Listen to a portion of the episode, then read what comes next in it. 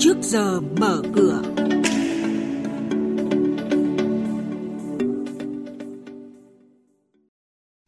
Thưa quý vị và các bạn, bất chấp những cảnh báo rủi ro, trái phiếu doanh nghiệp vẫn tăng mạnh.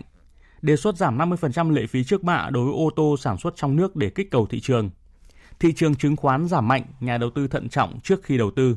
Đây sẽ là những nội dung đáng chú ý có trong trước giờ mở cửa ngày hôm nay.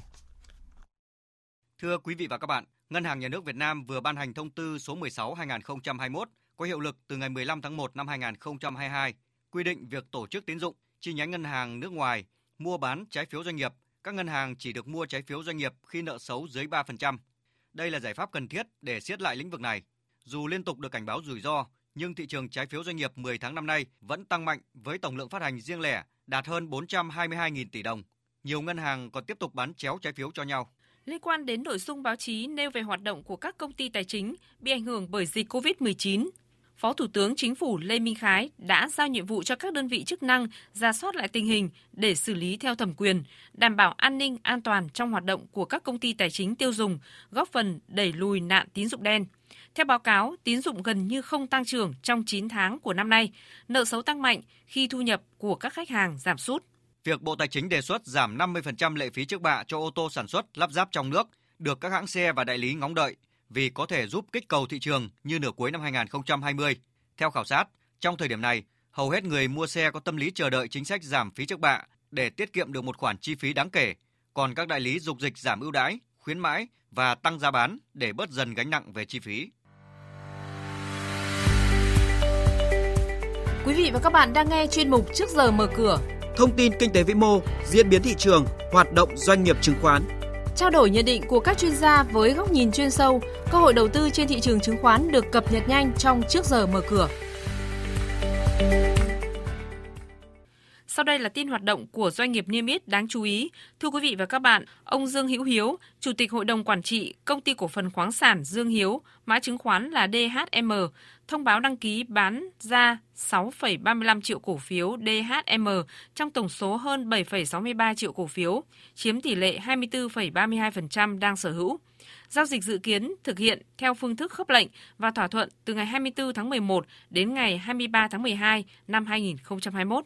Hội đồng quản trị tập đoàn Gelex, công ty cổ phần mã chứng khoán GEX vừa thông qua phương án trả cổ tức năm 2020 bằng cổ phiếu với tỷ lệ 9%. Ngày đăng ký cuối cùng là ngày 30 tháng 11. Với hơn 781 triệu cổ phiếu đang lưu hành, công ty dự kiến phát hành thêm 70,3 triệu cổ phiếu mới. Công ty cổ phần đầu tư Hải Thạch BOT vừa đăng ký bán 39 triệu cổ phiếu HHV của công ty cổ phần đầu tư hạ tầng giao thông Đèo Cả từ ngày 22 đến ngày 26 tháng 11 tương đương 14,58% số lượng cổ phiếu đang lưu hành. Giao dịch được thực hiện theo phương thức thỏa thuận cho cổ đông và đối tác chiến lược để huy động vốn đầu tư cho dự án của công ty Hải Thạch. Về diễn biến thị trường chứng khoán, thưa quý vị và các bạn, phiên giao dịch cuối tuần qua, các chỉ số đảo chiều giảm mạnh, thậm chí có thời điểm VN Index giảm hơn 30 điểm. Mặc dù vậy, thanh khoản phiên giao dịch đã đạt kỷ lục với hơn 56.195 tỷ đồng. Kết thúc phiên giao dịch, VN Index giảm 17,48 điểm xuống 1.452,35 điểm. Toàn sàn có 124 mã tăng giá, 346 mã giảm giá và 36 mã đứng giá. HNX Index giảm 14,76 điểm xuống 453,97 điểm, trong khi Upcom Index cũng giảm nhẹ 0,28 điểm xuống còn 113,24 điểm. Đây cũng là các mức khởi động thị trường phiên giao dịch sáng nay. Thưa quý vị và các bạn, trong tuần qua, thị trường chứng khoán đã giảm mạnh sau những phiên tăng liên tiếp đầu tháng 11 Do đó, nhà đầu tư cần lưu ý để có chiến lược phòng vệ hợp lý. Nhiều ý kiến cho rằng đây là thời điểm nhà đầu tư nên thận trọng trong việc mua mới và ưu tiên canh chốt lời thực hiện hóa lợi nhuận.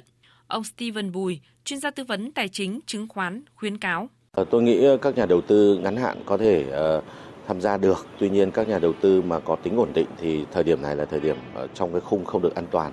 Các chuyên gia kinh tế cũng cảnh báo hai kênh đầu tư đang tiềm ẩn nhiều rủi ro hiện nay là chứng khoán và bất động sản.